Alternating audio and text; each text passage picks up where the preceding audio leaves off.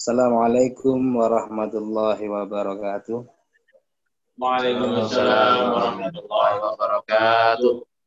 Alhamdulillahirabbil alamin wa bihi nasta'in wa ala umuri dunya waddin wassalatu wassalamu ala sayyidil mursalin sayyidina wa maulana Muhammadin wa ala alihi wa sahbihi ajma'in amma ba'd. Rekan-rekan yang dirahmati Allah, alhamdulillah pada malam hari ini kita bisa bertemu kembali dalam satu uh, acara yang sangat mulia yaitu kajian kitab Jawahirut Tauhid kajian ilmu keakidah yang akan dipimpin oleh Ustadzuna Khalil Hasib. Alhamdulillah. Yang kami muliakan, yang kami taati Ustadzuna Khalil Hasib. Pertama-tama kita ucapkan barakallah barakalakum fil mauhibi wa syakartumul wahiba wa balagha asyudda wa rizqtum Firoh atas kelahiran putra beliau. Alhamdulillah ini sebuah uh, syukran, syukran Allah atas kelahiran putra beliau yang ketiga ya Sad ya. Alhamdulillah kita juga Amin amin. Salawat salam mudah-mudahan tetap terlimpah curahkan kepada junjungan kita Nabi besar Muhammad Sallallahu Alaihi Wasallam. Mudah-mudahan dengan dan salawat kepada beliau kita mendapatkan bagian dari syafatul umumnya. Amin amin ya rabbal alamin. Langsung saja bagaimana setiap uh, Jumat malam Sabtu kita kajian kita Daur Tauhid langsung kita aturkan kepada Ustaz Hasib untuk membacakan kitab Daur Tauhid. Kepada beliau kita aturkan. Allahumma sholli ala sayyidina Muhammad. Assalamualaikum warahmatullahi wabarakatuh.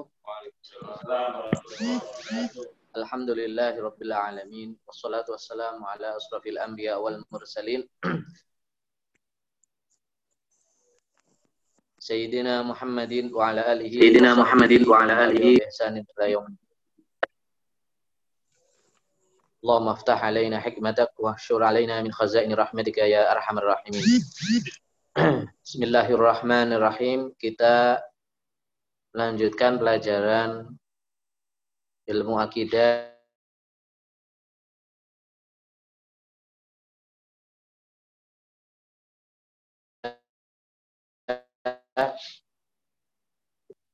Berkata Syekh Ibrahim wal kidah kata baqaun la yushabu bil adam wajibun lahu maka wajib bagi Allah Subhanahu wa taala Al-wujudu sifat wujud. Wal kidam lan dan sifat kidam. Kada baqaun. Juga wajib bagi Allah bersifat baqa. La yushabu bil adam. La yushabu yang tidak tercampur. Nah, yang tidak dicampur sifat-sifat tersebut bil adam dengan sifat adam, sifat ketiadaan. Nah, ini kita sudah masuk mulai apa? bab tentang sifat-sifat Allah. Dimulai dengan sifat al-wujud. Nah, ini pembahasan ini sudah nanti pembahasannya uh, agak panjang dan lumayan rumit nanti. Kalau bahas wujud, nah berarti nanti ini ini metafisika yang paling dasar. Metafisika yang paling sentral, paling pokok, paling mendasar. Dan ini menjadi landasan bagi eh, bab-bab eh, yang lain dalam ilmu akidah atau dalam metafisika. Ini kalau sudah bahas wujud, nah ini Ini sudah metafisika yang paling dasar dalam filsafat itu namanya ontologi. Ya, untuk itu wujud, ya, logi itu ilmu-ilmu tentang kewujudan. Ya. Dalam ilmu kalam dibahas yaitu ketika membahas tapi pembahasan ilmu kalam dalam konteks membahas sifat Allah. Nah, al-wujud itu salah satu sifat Allah.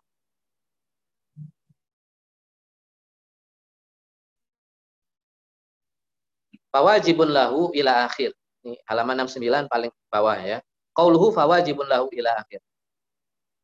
Ai idza aradta ma'rifata ma yajibu lahu ta'ala. Apabila engkau ingin mengenali sifat-sifat yang wajib bagi Allah Subhanahu wa taala, aku laka maka aku menjelaskan kepada engkau wajibun lahu ila akhir. Lafat atau kalimat wajibun lahu ila akhir.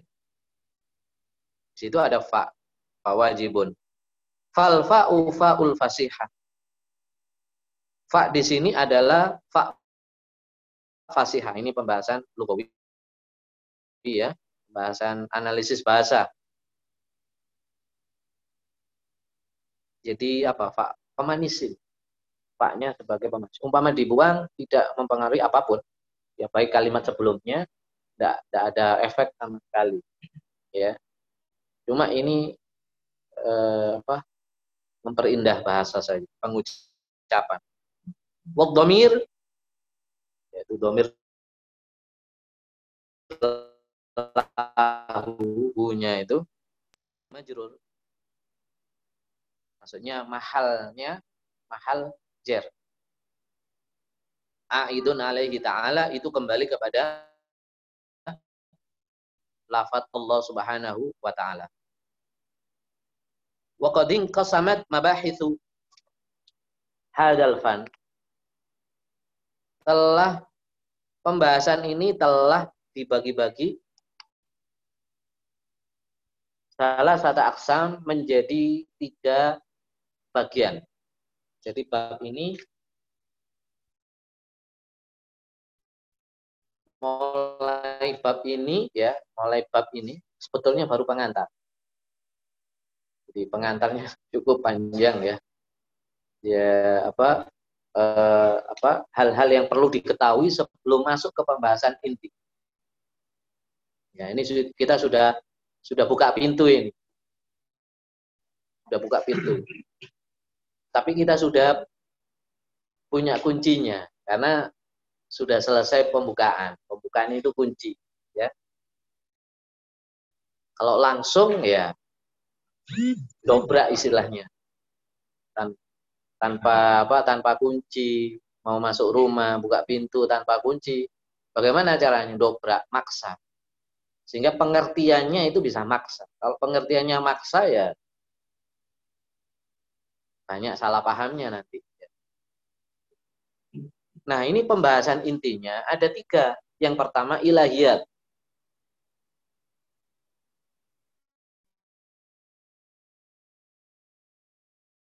Di mana-mana kita apa itu ilahiyat? Wahya al-masail mabahut fiha amma yata'allaq bil ilah. Yaitu masalah-masalah yang dibahas di dalamnya tentang perkara-perkara yang terkait dengan Tuhan. Al-ilahiyat itu dari kata ilah. Ya. Nah, Imam Ghazali kalau dalam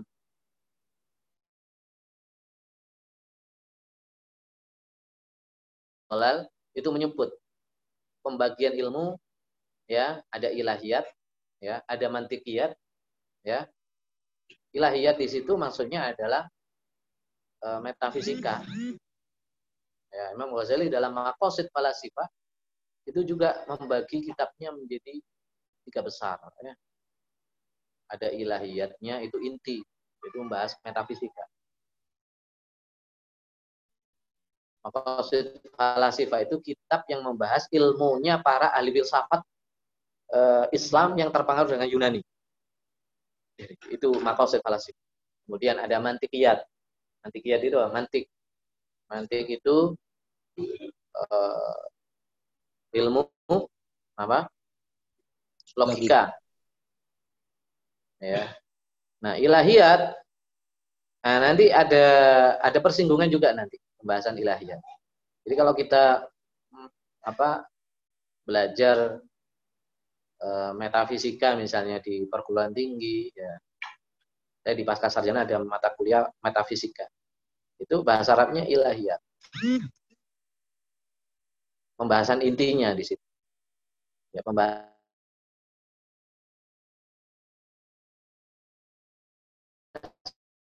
intinya ilahi dan hal-hal yang terkait dalam tradisi Kristen itu namanya teologi. Itu sebetulnya membahas ilmu tentang ketuhanan ilahi. Ya. Nah, ilmu kalam dalam tradisi Islam bukan hanya teo yang dibahas, bukan hanya ilah yang dibahas, bukan hanya Tuhan yang dibahas. Tapi juga nah itu yang kedua wanabawiyat. Ya, pembahasan tentang hal-hal yang terkait dengan nabi. Wa ya al-masail allati yubhath fiha amma yata'allaq bil anbiya. Yaitu masalah-masalah yang dibahas di dalamnya tentang perkara-perkara yang terkait dengan kenabian para nabi. Pasti itu ilmu kalam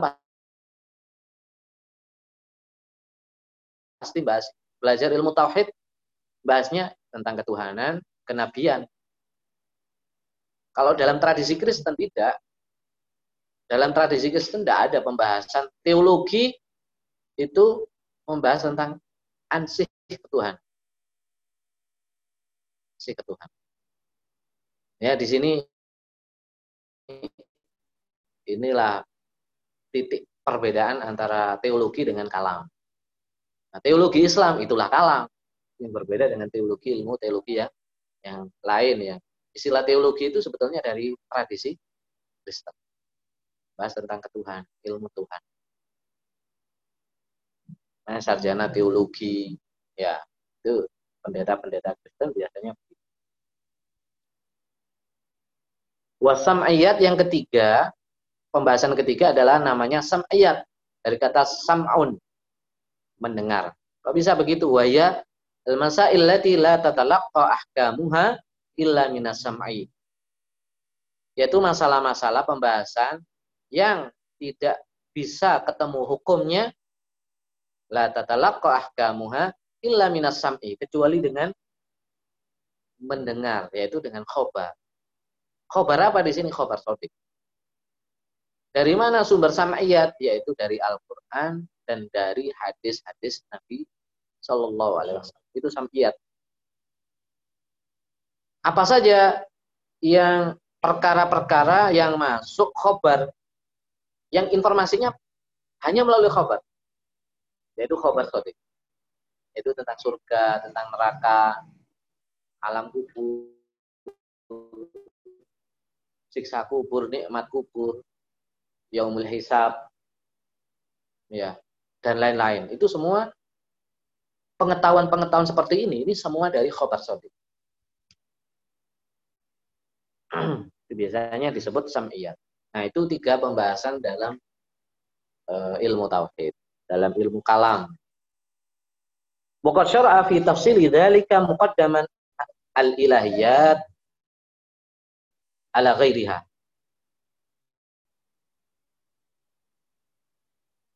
Penulis syarah ini atau penulis kitab ini memulai ya syarah itu jalan ngambah bahasa Jawanya.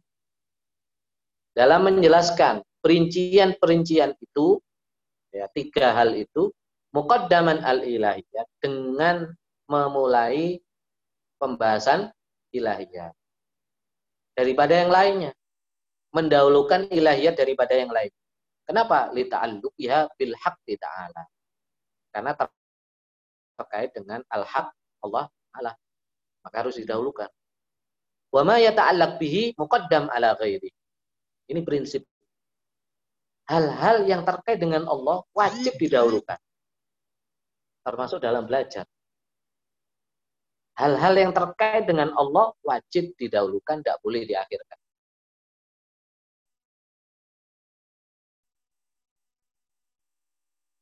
Ya, ilmu apa? Ilmu Ya.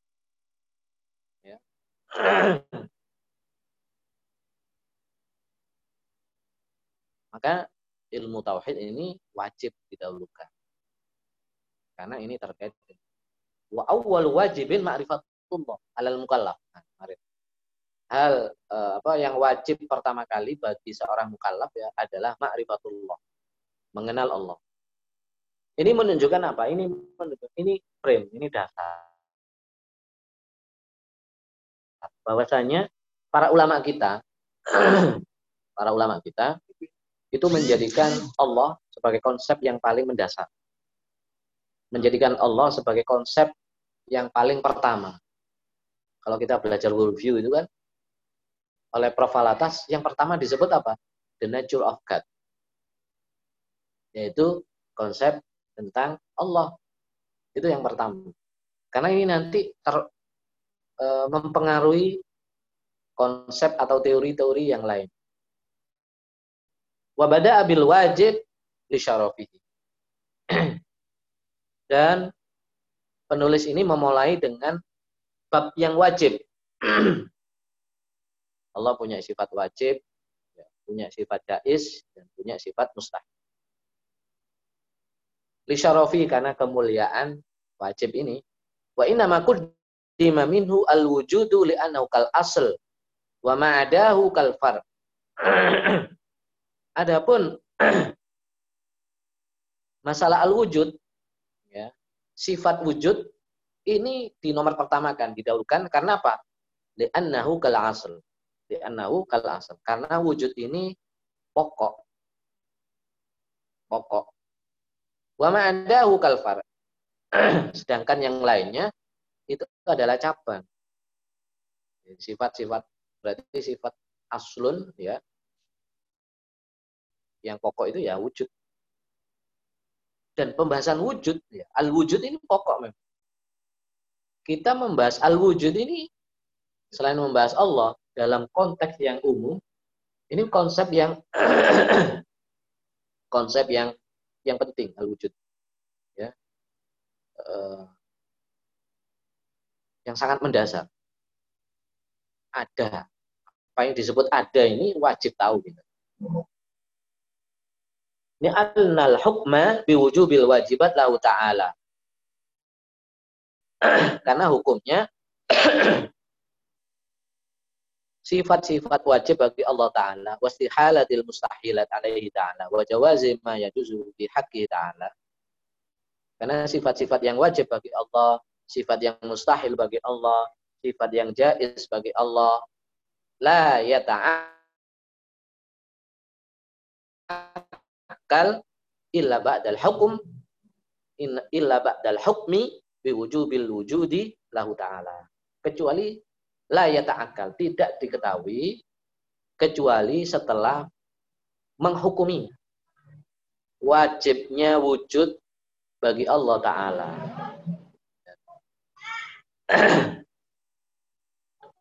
Tidak diketahui kecuali setelah menghukumi wajib nya wujud bagi Allah Ta'ala. Tuma innal musannif qaddama al-khabar lihtimamin. Kemudian penulis ini, musannif ini mendahulukan al-khabar lihtimamin karena ada perhatian li'annal maqsuda al-hukmu bil wujud. Karena maksudnya adalah yang dimaksud, yang diinginkan adalah menghukumi perkara yang wujud perkara yang wajib. Maka telah dikatakan al-zahir yang zahir i'rab wajib mubtada. I'rab i'rabnya lafaz wajib itu mubtada. Bawajibun. Mongko utawi kang wajib. Nah, mubtada wasugha tidak bihi ma'a kaunhi nakirah. Dan bentuk ibtida permulaan segot maksudnya segot ibtida itu secara dohir seperti itu ma'akaunihi nakira dalam kondisi dia nakira ama, amaluhu pengamalan amalannya adalah nakira wajibun filjar wal majrur dalam jar dan majrur. Ini analisis bahasa. Wal wujudu wa ma ba'dahu khabar. Sedangkan wujud lafat wujud dan setelahnya menjadi khabar. Bahwa wajibun mengko utawi kang wajib tahu mari Allah opo iku opo iku al wujudu wal kidamu dan seterusnya itu khabar. Faka'an qala seakan-akan musonef ini, penulis ini mengatakan al-wajib Al-mutaqaddam. Zikruhu. Zikruhu jadi apa ini posisinya? Ah, fa'il. Fa'il. Sudah punya tahu kayaknya. Langsung. Al-wajib utawi kang wajib, yang wajib yang didahulukan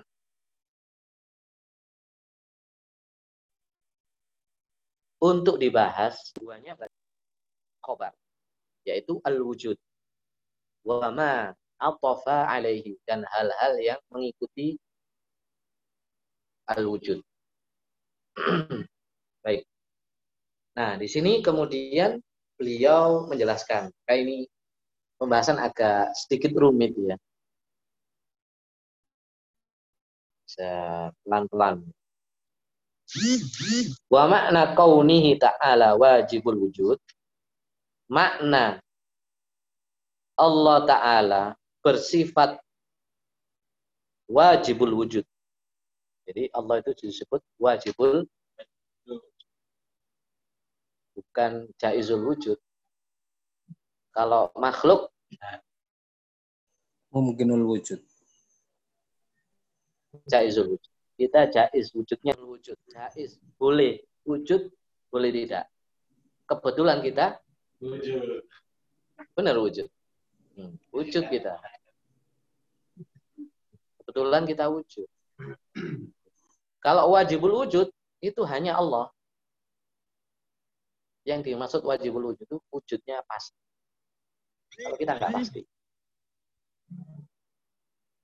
Apa makna wajibul wujud? Annahu la yajuzu alaihi al-adam. Bahwasanya Allah tidak boleh baginya memiliki sifat ketiadaan. Tidak boleh Allah punya sifat adam. Kalau kita punya sifat adam. Mati nanti. Musnah. Bahkan kita setiap hari musnah. falayak bal al adam. Maka Allah tidak menerima sifat Adam. Di antara sifat Adam itu adalah al-fana.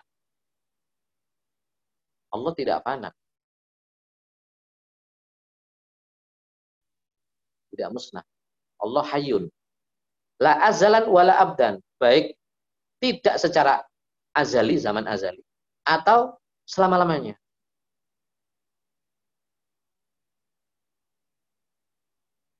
Adam itu ada yang zaman azali. Ya. Nanti ada penjelasan lah. Wa dalil ala wujubil wujudi.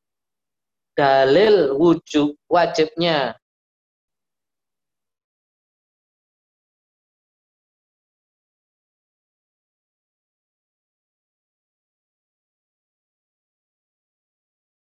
wajibul wujud bagi Allah Ta'ala. Ini dalilnya. Dalilnya adalah Allah yajibu iftikaru al-alam ilaih. Nah ini hati-hati kalimat. Allah yajibu iftiqarul alam ini wajib membutuhkan kepada Allah. Maksudnya adalah alam ini pasti butuh Allah. Itu maksudnya.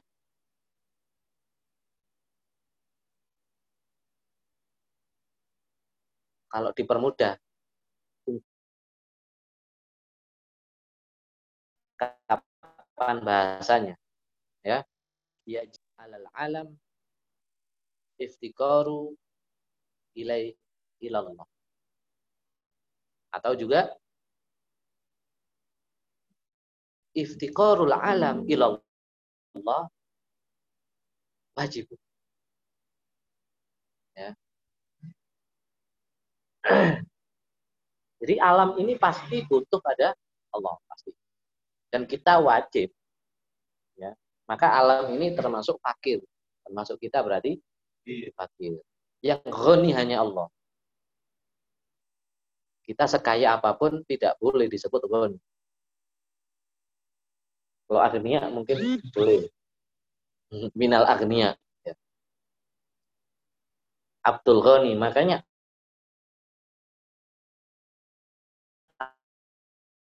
Abdul Ghani hamba ini rumah kaya, nggak boleh.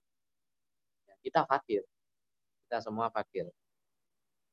Wa kullu man wajaba iftiqarul alam ilaihi fawa wajibul. Ini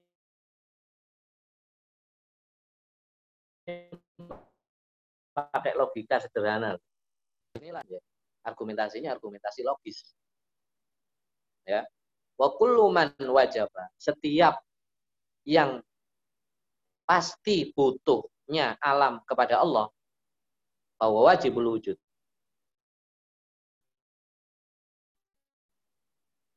maka dia disebut wajibul wujud. Setiap siapa saja yang butuh pada hal itu, maka itu itu disebut wajibul wujud. Ini bahasa rodok rumit, nah, agak rumit. Tapi inilah bahasa terbaik ya gitu. bahasa bagus itu begini. Dan bahasa yang dengan logika sesuai bahasa. Ini retorika namanya. Ini retorika. Dibahas dalam ya dalam untuk membuat kalimat-kalimat yang retoris bukan sekedar benar. Kalau benar gampang kita ya. Cukup dengan belajar jurumia itu kalimat kita sudah benar. Tapi modal jurumia itu kaku. Berbahasanya kurang manis.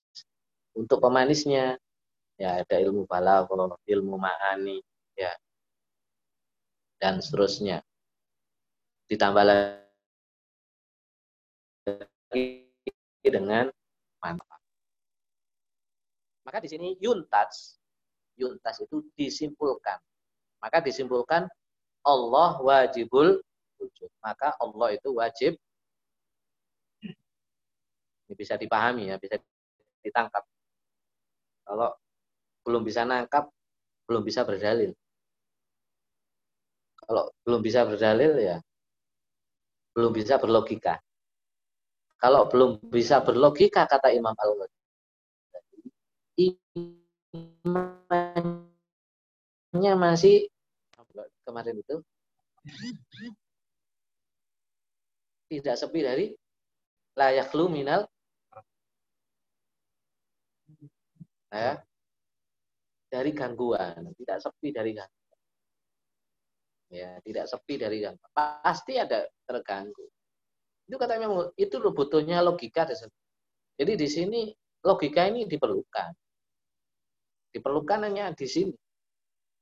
Makanya Allah memberi akal. Makanya dalam kitab Ihya itu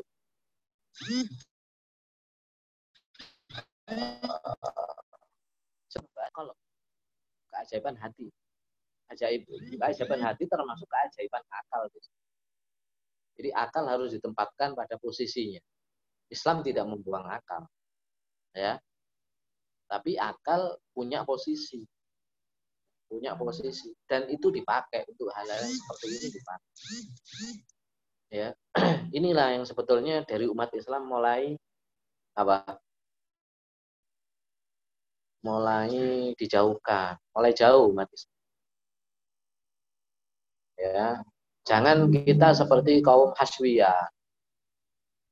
Kita khawatir itu kita Ash'ari ya, kita Maturidi, Halusunnah al Jamaah, tapi tergeret-geret ke Haswiyah. Apa itu? Akal sama sekali tidak dipakai. Ya, kalau apa belajar ilmu kalam rodok rumit ini wah buang aja. Yang penting iman pada Allah. Nah, akhirnya imannya yang penting. Justru iman yang penting gampang dibeli. Gampang dibeli di situ. Kalau hati punya penyakit, gampang. Allah itu menggoda, apa setan itu menggoda dengan berbagai macam. Ya, dengan berbagai macam cara. Ya. Ada orang itu digoda dengan berbagai macam masuknya aliran-aliran ya aliran-aliran yang menyimpang ateis sekuler pluralisme feminis.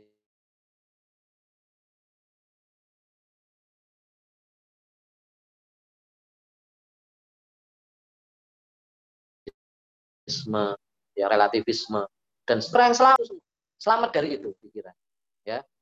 Aliran-aliran menyimpang Khawarij, Qadariyah, Mu'tazilah, Syiah itu bersih. Tapi apakah ini sudah dalam posisi PW posisi aman? Enggak. Setan akan menggoda dengan cara yang lain. Dengan cara yang lain. Ya akan digeret-geret. Oh digeret-geret ke terlalu menjadi haswiyah. Sudah usah pakai akal. Sama sekali. Sing penting itu dawai Gusti Allah, Kanjeng Nabi, dawai ulama wis beres. Ya. Persoalannya dawai ulama ini pakai akal. Ya. Kemudian ini hanya dicomot-comot saja. Ya, dicomot-comot sehingga apa? Enggak terlatih untuk apa? Berlogika. Enggak terlatih logika gampang diombang apa jadi keliru pada cara yang lain memang nggak jadi liberal nggak jadi ini tapi dia bisa keliru cara beragama dengan cara yang lain ya apa fikihnya nanti agak bengkok ya tauhidnya akidahnya agak bengkok dikit itu yang diinginkan setan kan bengkok itu jalan bengkok Pak. kalau lurus itu setan nggak ada itu ini. Si Fulan ini lurus terus. Ya, harus dibengkokkan. Walhasil kemudian umat Islam pada zaman modern ini tidak banyak suka kepada mempelajari ilmu-ilmu fardu kifayah. Yang kata Imam Ghazali itu ilmu akliyah. Oh akal. Tak usah ulum-ulum akliyah. Ini penting sebetulnya. Justru itu disebut fardu kifayah. Nah, di sinilah adil itu memang susah, tidak mudah. Tidak mudah. Untuk menempatkan itu susah, paling susah. Dulu gua akrobu li takwa. Nah, dengan adil ini bisa lebih mendekatkan kepada takwa kepada Allah. Akhirnya orang Islam ya sekarang ya apa?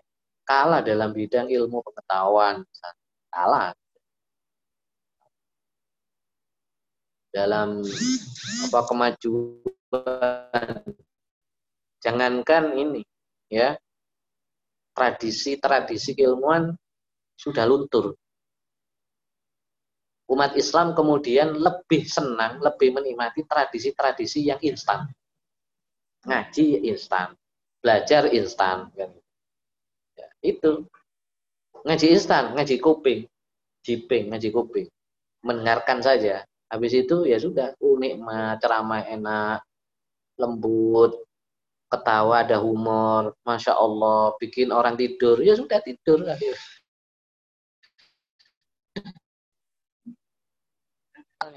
Masyarakat yang Muslim yang sudah nggak terlatih akal. Dulu peradaban masyarakat Islam dulu nggak seperti itu. Tapi kalau sudah ngaji, baca kitab, ya, analisis bahasa, nahwu soroh, nahwunya kok susah, soroh kok susah. Sudah, nggak perlu, guys. Yang penting selamat. Lu, yang penting selamat. Akhirnya ya bodoh semua. Mungkin. Anak cucunya, tradisi itu sudah hilang tradisi akhirnya menjadi tradisi yang hilang yang disebut ngaji ya sehingga nahu sorof gak disebut ngaji akhirnya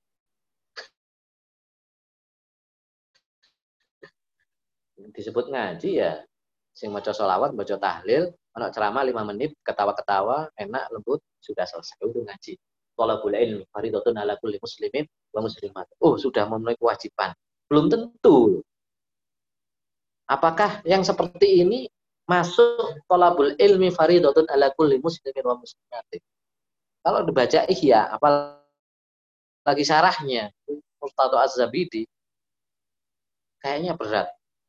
Syarat untuk memenuhi tolabul ilmi faridatun ala. Itu adalah ilmu yang bisa mengenali diri kita dan mengenali penyakit-penyakit yang ada dalam diri kita penyakit kita apa nih? Bodoh termasuk itu. Nah kalau nggak belajar kan nggak tahu kebodohan apa yang ada dalam diri kita. Itu penyakit kebodohan, penyakit ketidakbisaan, penyakit hati dan sebagainya. Ini belum pikiran. Pikirannya sudah sehat apa enggak? Belum tentu.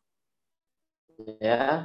Kadang apa pikiran itu dalam di pikiran yang pikiran sakit tapi dibungkus dengan bungkusan-bungkusan yang indah sehingga kok enak ya pikiran. Padahal itu keliru, sesat. Itu karena apa? Enggak tahu, karena kebodohan.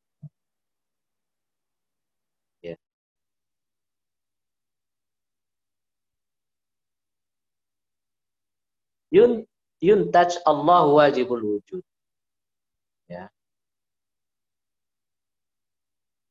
Kalau baca apa kitabnya Imam Al-Ghazali Dawahirul Quran. Nah, itu ada pembagian ilmu-ilmu ya, ada ilmu. Ada ilmu kulit, ilmu tengah, ilmu inti sampai ilmu jauhar. Jauhar itu permata sampai pada permata. Imam Ghazali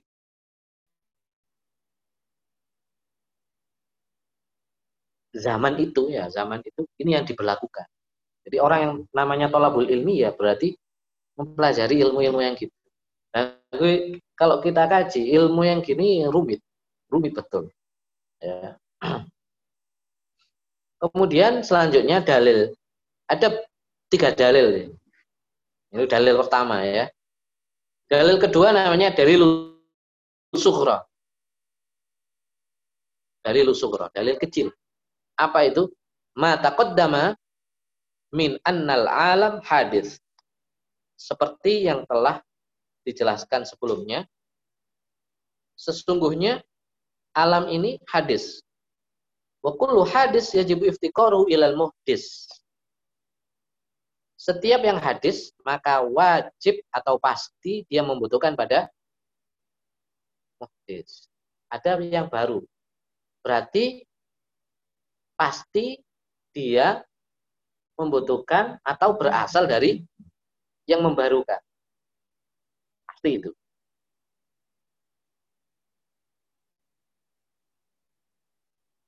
Nah, yang membarukan muhdis ini adalah Allah. Nih, dalil pendek. Dalil paling mudah. Paling mudah dimengerti. Dalil kubro, ya, apa dalil kubro? Annahu laulam yakun wajibul wujud lakana jaizu. Kalau Allah itu tidak disebut wajibul wujud, maka Allah jaizul wujud. Takir ira muhdis.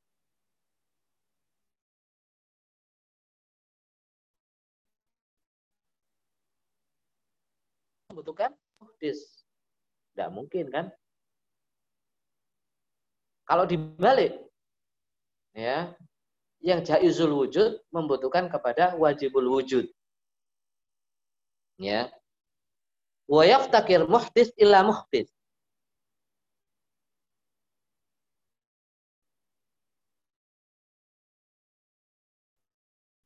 yang membarukan ini butuh alam butuh pada muhdis yang yang menciptakan yang membarukan yang membarukan butuh pada yang membarukan.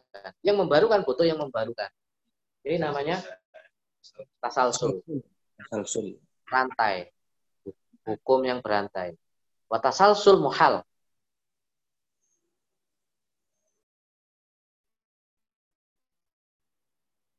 Itu tasalsul itu tentang dengan sendirinya.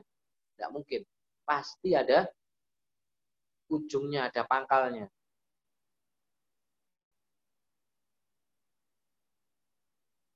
fa in roja al amru ilal awal mubasyaratan. Apabila perkara itu kembali kepada yang awal. Ya kan? Kan berantai kan. Dari ini, dari ini, dari ini, balik lagi. Au bewasitatin, au bewasitatin atau baliknya ini dengan di tengahnya dauru maka itu namanya daur. Daur itu mohal. Maka ini daur. Apabila perkara itu berputar dan kembali ila mabda'i kepada asalnya. Wa in tataba'at al-muhad al-muhdithun wahidan ba'da wahidin ila ma la nihayata lahu tasalsul. Maka ini disebut tasalsul. Kemudian apabila muhdis yang jumlahnya banyak ini tataba'an ya mengikuti ba'da wahidin. Wahidan ba'da wahidin. Mengikuti satu persatu.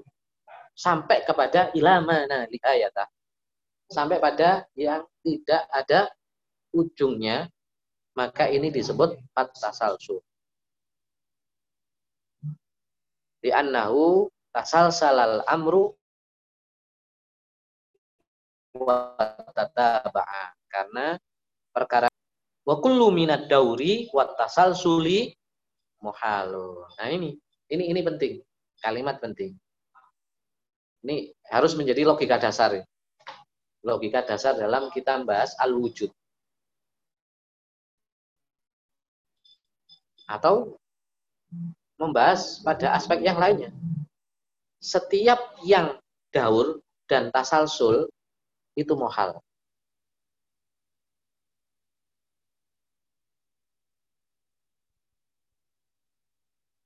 Kalau kita buat garis ya,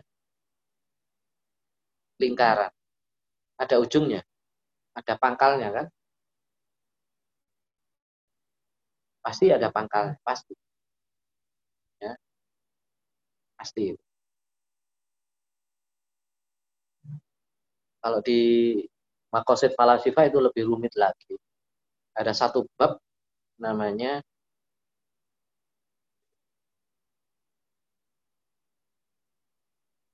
maujudun wujudun mutanahi wal wujud ghair mutanahi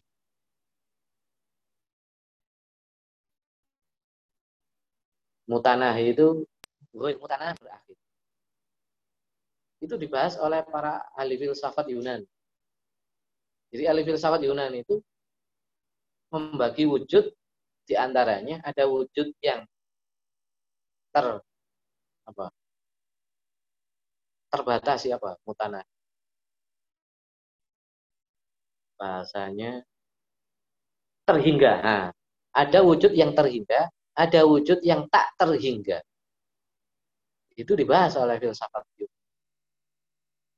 Ya. Imam Ghazali itu menjawab dengan mohalnya dalil tasalsul ini. Dengan ilmu geometri. Kalau yang belajar ilmu geometri ini perlu. Bagaimana Imam Ghazali itu menjawab mohalnya tasalsul, mohalnya daur itu dengan teori geometri. Itu dibuktikan oleh Imam Ghazali bahwa ini betul-betul mahal. Karena para ahli filsafat Yunani itu kan yang ini embrionya itu jadi apa? Evolusi itu dari sini sebetulnya. Dari teori tasalsul. Dari teori daur. Jadi ada wujud-wujud kata filosof Yunani yang memang itu nggak diketahui ujung pangkalnya. Jadi tiba-tiba ada. Wah, ini kok tiba-tiba itu. Sesuatu itu ada ya, ya. Kemudian ini nggak ada ujungnya sudah terus menerus. Sehingga mereka nggak percaya Yusuf Muslim sampai terpengaruh begini, kemudian para ulama menghukumi sebagai orang yang zindik. Disebut dahriyah. Mereka disebut dahriyun. Sudah di, dianggap keluar dari dari agama dan mereka mirip yang sekarang ini disebut ateis itu dahriun kelompok dahria orang yang bidang ilmu kemudian mempelajari filsafat Yunani jatuh pada persoalan ini. Ya. Sehingga mereka kemudian nggak percaya hari kiamat. Karena mereka meyakini dunia ini ya asal usul asal usul terus ini terus terus tidak ada ujungnya. Allah lepas. Lepas Allah.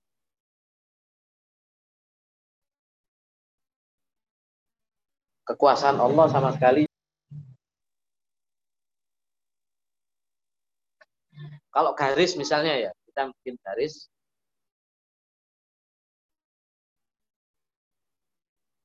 Garis ini mutanahi atau baru mutanahi?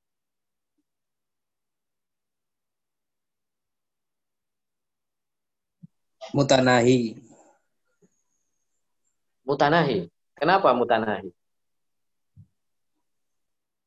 Terhingga karena terbatas. Ada terbatas ya. Itu mutanahi fil lafad. Dalam rasamnya itu mutanahi. Ya. Kayak bilangan itu. Satu, dua, tiga, empat, lima. Itu sampai berapa? Angka akhir itu apa? terhingga.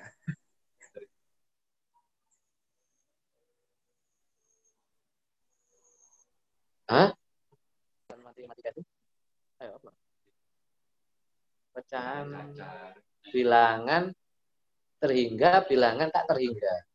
Itu saya punya pernah baca artikel bahasa Inggris. Itu ahli matematika yang jadi ada bilangan terhingga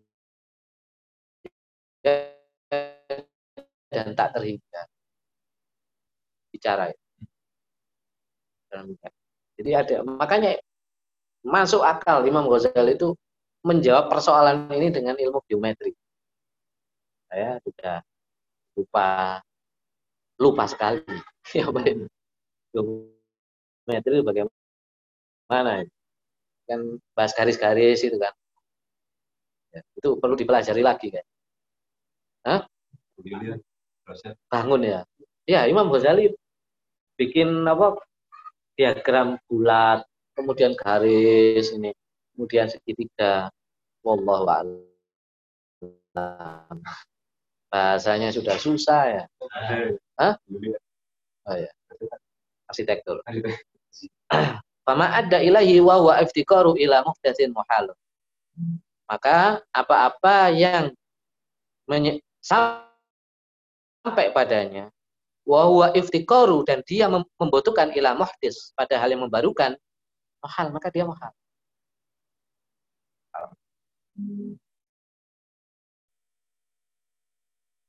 Kayak ini kalau dalam tabut falasifah itu dibahas juga.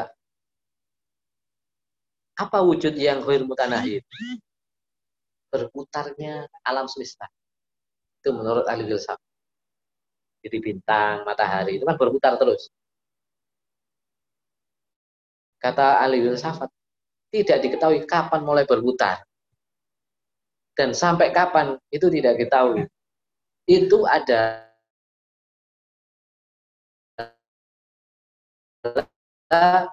selama-lamanya karena nggak tahu namanya. Dan bagaimana cara mengetahui awal berputar itu? mulai berputar berapa kali putaran? dan yang memutarkan itu adalah nafas.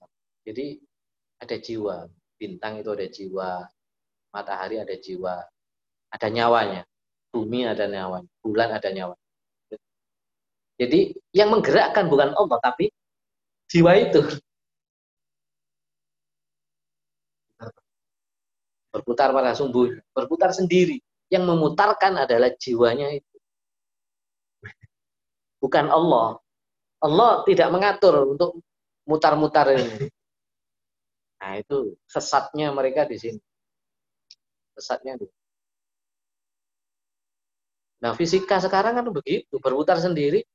Apakah bisa sesuatu itu bergerak sendiri? Energi. Siapa yang memberi energi? Dari mana asal usul? Tidak pernah dibahas. Hatta walaupun kata Tuhan, Tuhan itu kan umum. Masih penting ada kata Tuhan. Mestinya itu ada kata Tuhan atau yang maha kuasa, yang maha pencipta dan sebagainya. Ini ya.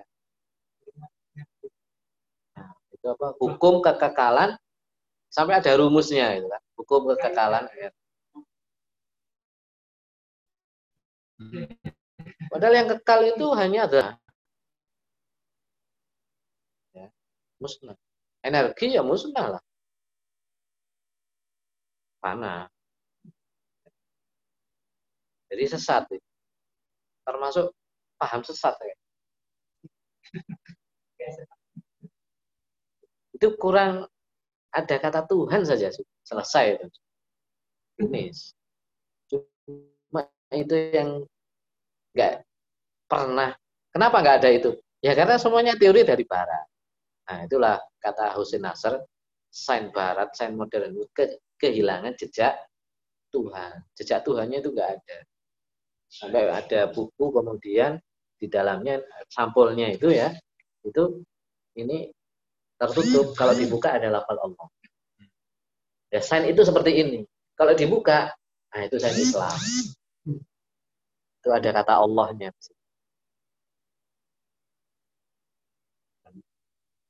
Kehilangan jejak Tuhan.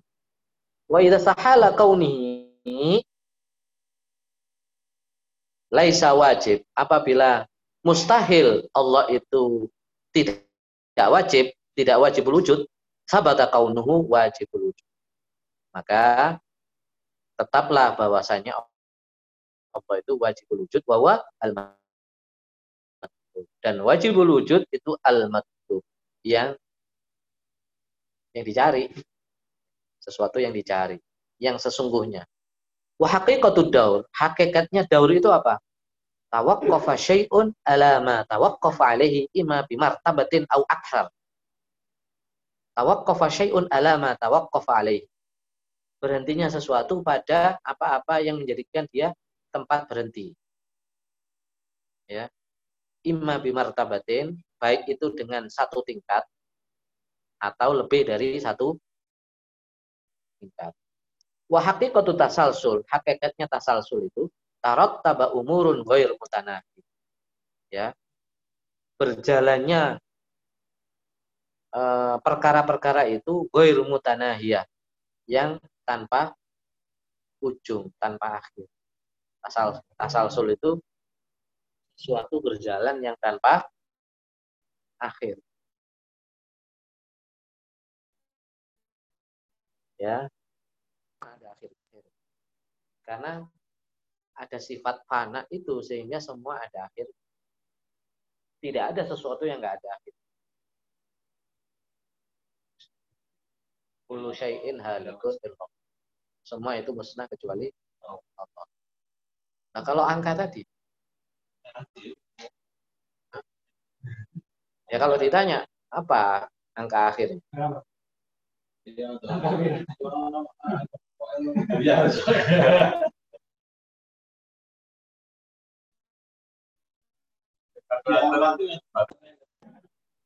Ada satu jawaban angka itu ghair mutanahi fil akal.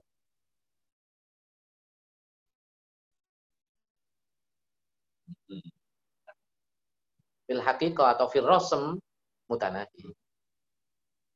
Kalau fil rosem pasti mutanahi. Siapa bisa nulis 1, 2, 3 sampai tanda 3?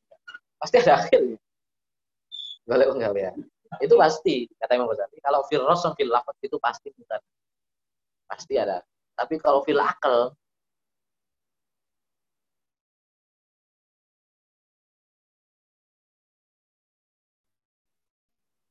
itu bisa disebut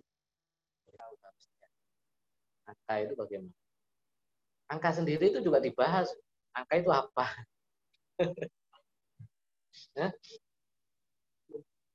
Hitungan.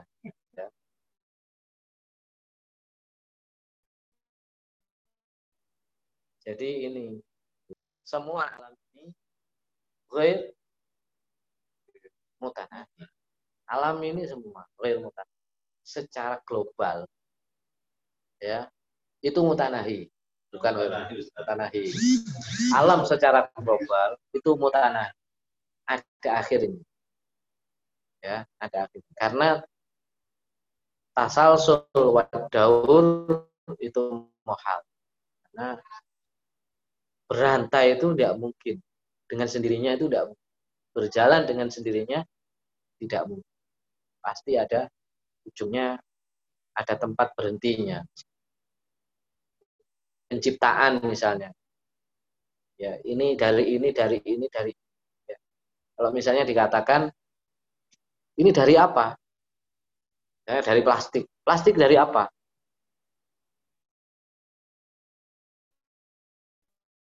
Plastik dari ini. Ini dari apa? Ini kalau sains modern itu enggak enggak pakai itu.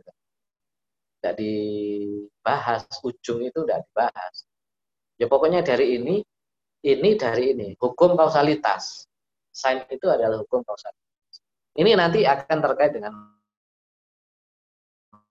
hukum kausalitas sebab akibat. Karena kalau tasalsul ya itu berarti pasti kausalitasnya itu pasti dari ini dari ini pasti kepastian dalam kausalitas itu kalau tasalsul. Nah, kalau kita pendapat yang benar tasalsul itu mahal berarti kausalitas itu tidak pasti. Ya.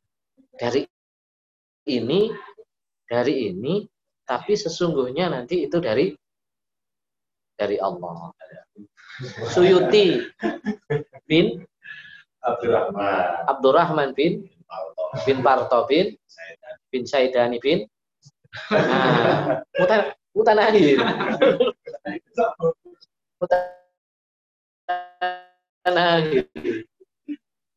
Mutanahir bin bin bin bin bin bin bin bin ini. Bin Adam alaihissalam. Adam alaihissalam dari? Dari Allah.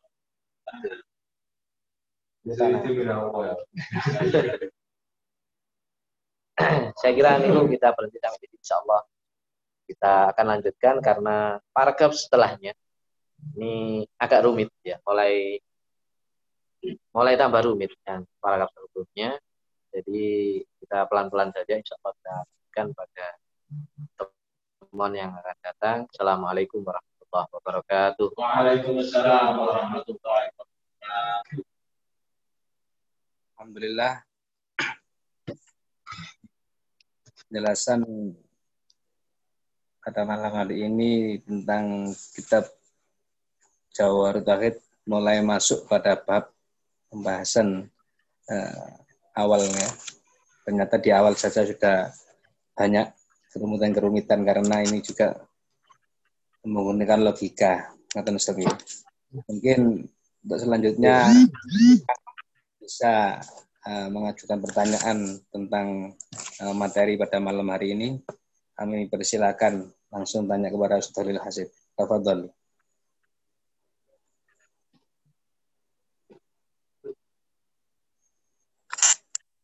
Oh.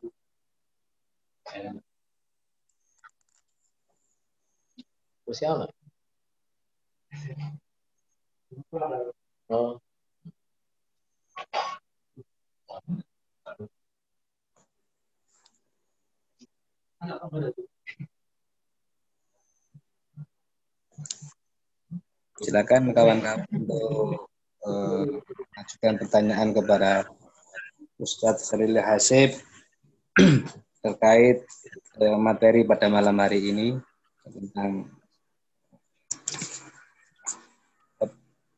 wujud. Wajibul wujud.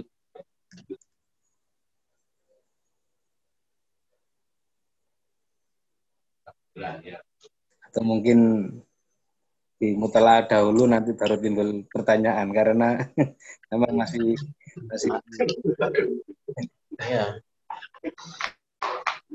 harus harus diresapi memang resap sampai da, tulang sampai daging itu baru pak. Ini memang sebenarnya asik. Masih kulit ini belum. Sebenarnya asik kalau ya. pelajari memang asik ini. Apa itu? Uh, menggunakan logika ini saja ini ya, menggunakan logika ini. Pakai logika semua ya. Inilah kadang-kadang eh, apa yang mengharamkan ilmu kalam itu ya ya begini-begini. Kok ini agama kok gitu dalil-dalil. Padahal ini untuk memperkokoh akidah, tauhid. Jadi akal, logika kita gunakan untuk memperkokoh tauhid, memperkokoh akidah. Justru itu yang diinginkan Imam Ghazali dalam mempelajari apa ilmu logika seperti itu. Kalau enggak ya udah terombang-ambing. Dan kita juga dalam konteks ini ya, ini penting juga kita dalam konteks belajar disiplin dalam berpikir. Nah, ini penting. Disiplin dalam berpikir, kemudian apa istilahnya tertib dalam berpikir. Dalam berpikir. Nah, kita dalam berakidah. Dalam berakidah apa disiplin dalam berakidah dalam arti bahwa kita punya imam, kita punya panutan yang kita ikuti. Ya, kita apa tidak campur-campur, tidak gaduh-gaduh istilahnya. Kita belajar untuk tidak menjadi gaduh-gaduh yang rasanya tidak enak. Ya ini ini sudah sudah diramu oleh para ulama dan ini sudah diracik dengan sedemikian rupa dan kitab ini kita kitab ini mengikuti satu madhab satu sekolah sekolah satu sekolah dulu. Luluskan baru cari sekolah yang lain. Kalau punya uang punya waktu ya baru cari sekolah lain. Sebelum lulus jangan cari sekolah yang lain. Pindah-pindah sana kemari ini. Ya dapat ijazah. Bingung gitu. Ya. Kuliah di UI satu tahun jurusan matematika. Pindah lagi ke ITB jurusan apa teknik mesin. Pindah lagi ke ITS pindah apa programmer IT pindah ke Brawijaya jurusan pertanian satu semester pindah lagi ke Universitas Negeri Malang jurusan bahasa Inggris satu tahun pindah lagi ke IAIN jurusan fikih satu tahun. Wah, ilmunya banyak tapi enggak enggak ada yang selesai. Enggak ada yang nancep, enggak ada yang mendarat. Enggak. Saya kira itu ya. E, barangkali kita akhiri ya. Mudah-mudahan e, uh, apa yang Oke, ada pertanyaan? Monggo. Iya, iya.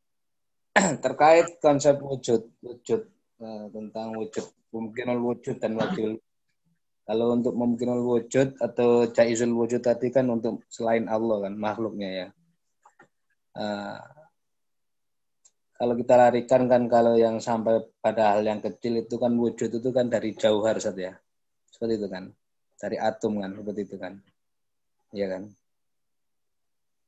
ngerti Ustaz?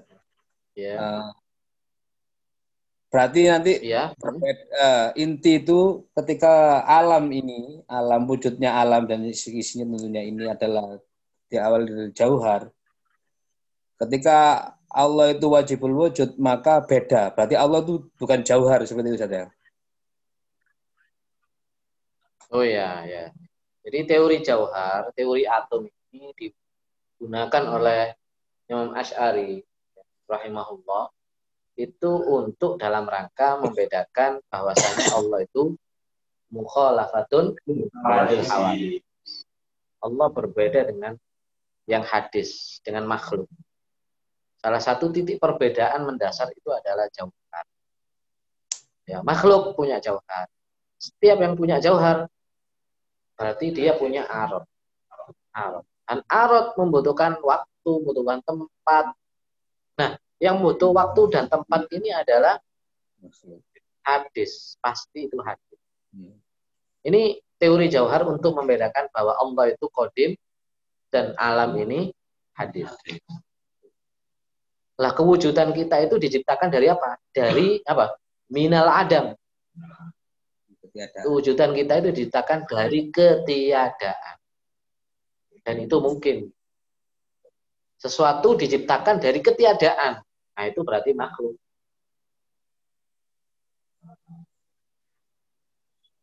Ya. Itu dari itu memang makhluk minal Adam. Kalau dari Adam berarti ada sifat Adam di, di dalam diri kita. Melekat itu. Kenapa? Wong kita dari Adam kok. Dari ketiadaan. Dari sifat ketiadaan. Berarti sifat ini masih melekat meskipun kita wujud. Ini masih nempel. Karena itu kita itu dari sana. Kita itu dari sana semua, dari ketiadaan. Ya, dari ketiadaan kemudian menjadi tiada. Ada kembali. Tiadakan lagi. Hmm.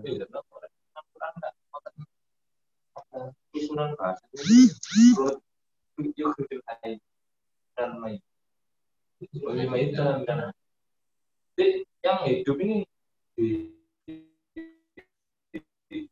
nomor satu dulu dari yang enggak, dari yang enggak, dari yang enggak. Baru setelah diadakan nanti diadakan lagi. Uh. Jadi dari yang ada, nanti dia adamkan lagi. Diadamkan lagi. Berarti ini tata bahasa urutannya ini iya. memang sudah sudah ini sesuai. Sesuai. Sesuai. Makanya para para ulama yang ikuti Al-Qur'an itu sebetulnya teori. Itu kemudian diperinci kan ya. Eh pertanyaannya telur dulu apa? Kita telur gitu kayak berapa telur ayam? Iya. Iya, iya. Nanti hidup ya. Setelah hidup kita mati. Setelah itu hidup kembali. Mungkin dihidupkan apa? Dikembalikan lagi. Makanya jalan pulang. Ada jalan pulang. Berarti bakoknya bakoknya makhluk itu karena ada arot itu Ustaz ya. Seperti itu. Nanti ketika di akhirat itu kan bakok manusia kan di Oh, makhluk nggak punya sifat bakok. Makhluk nggak punya bakok. Al bakok minallah. Al bakok minallah. Biasanya orang meninggal dunia itu kan orang Arab ya. Selain innalillahi wa inna ilaihi raji'un. Al bakok minallah. Itu haknya Allah. Bakok yang bakok ini hanya Allah. Yang lain mati. Mana? Kita nggak punya sifat bakok. Kita punya sifat subut. Apa subut? tetap. Subut itu tetap. Kalau subut mungkin untuk musnah. Kalau bakok enggak. Begitu itu itu bedanya ya. Cuma ada beda lagi kalau dalam istilah tasawuf ya. Ketika apa apa istilahnya ada bakok, ada ada fana, ada bakok. Bakok di sini bukan al bakok sifat Allah bukan. Bakok di sini oleh para ulama disebut subut tetap dimaknai sebagai subut. Tetapnya dia dalam kondisi sadar, dalam kondisi kesadaran normal. Balik lagi itu bakok dalam kesadaran normal itu sabata fil wujud sehingga dia mengenali bahwa dia memang wujud, bukan tidak wujud. Ketika bakok, ketika fana dia Nah, itu itu itu itu lain kalau istilah. Kalau istilah, istilah istilah yang diabadikan itu apa untuk ketika nanti di surga abadi, di akhirat abadi, apa neraka abadi, kemudian uh, penghuninya juga diabadikan itu apa istilahnya, Ustaz? Nah ini ini bahasa bahasa para para ulama menjelaskan al abad kan abadiun. Abadi. Al abad itu maksudnya al abadi abadal abadi abadal abadiun di surga. Kemudian kafir ini di neraka itu eh, secara hukmi secara hukmi itu selama lamanya. Tapi secara akli itu semua kembali kepada Allah. Secara akli. Kenapa secara akli? Loh, yang bakok itu hanya Allah. Kemudian para ulama menjelaskan, apakah ada kemungkinan itu Allah memusnahkan? Yaitu hak Allah. Iradah Allah. Tapi kalau Allah memutuskan abad, ya itu terserah Allah juga. secara hukmi ditetapkan oleh Allah bahasanya selama-lamanya. Berarti sudah dihukumi oleh Allah. Oleh Allah yang Allah yang menghukumi. Ya. Secara akli, secara ilmu maksud, secara ilmu. Ya. Itu ada.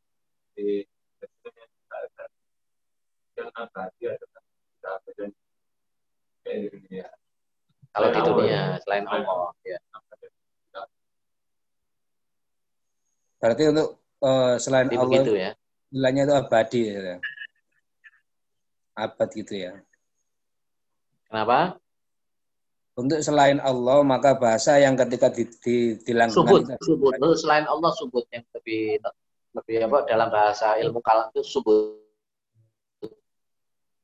Tetap, tetap, tetap hidup, tetap di ini, tetap di surga, tetap di neraka, tetap ini subut. Iya, iya, iya. Jazakumullah khairan jazah.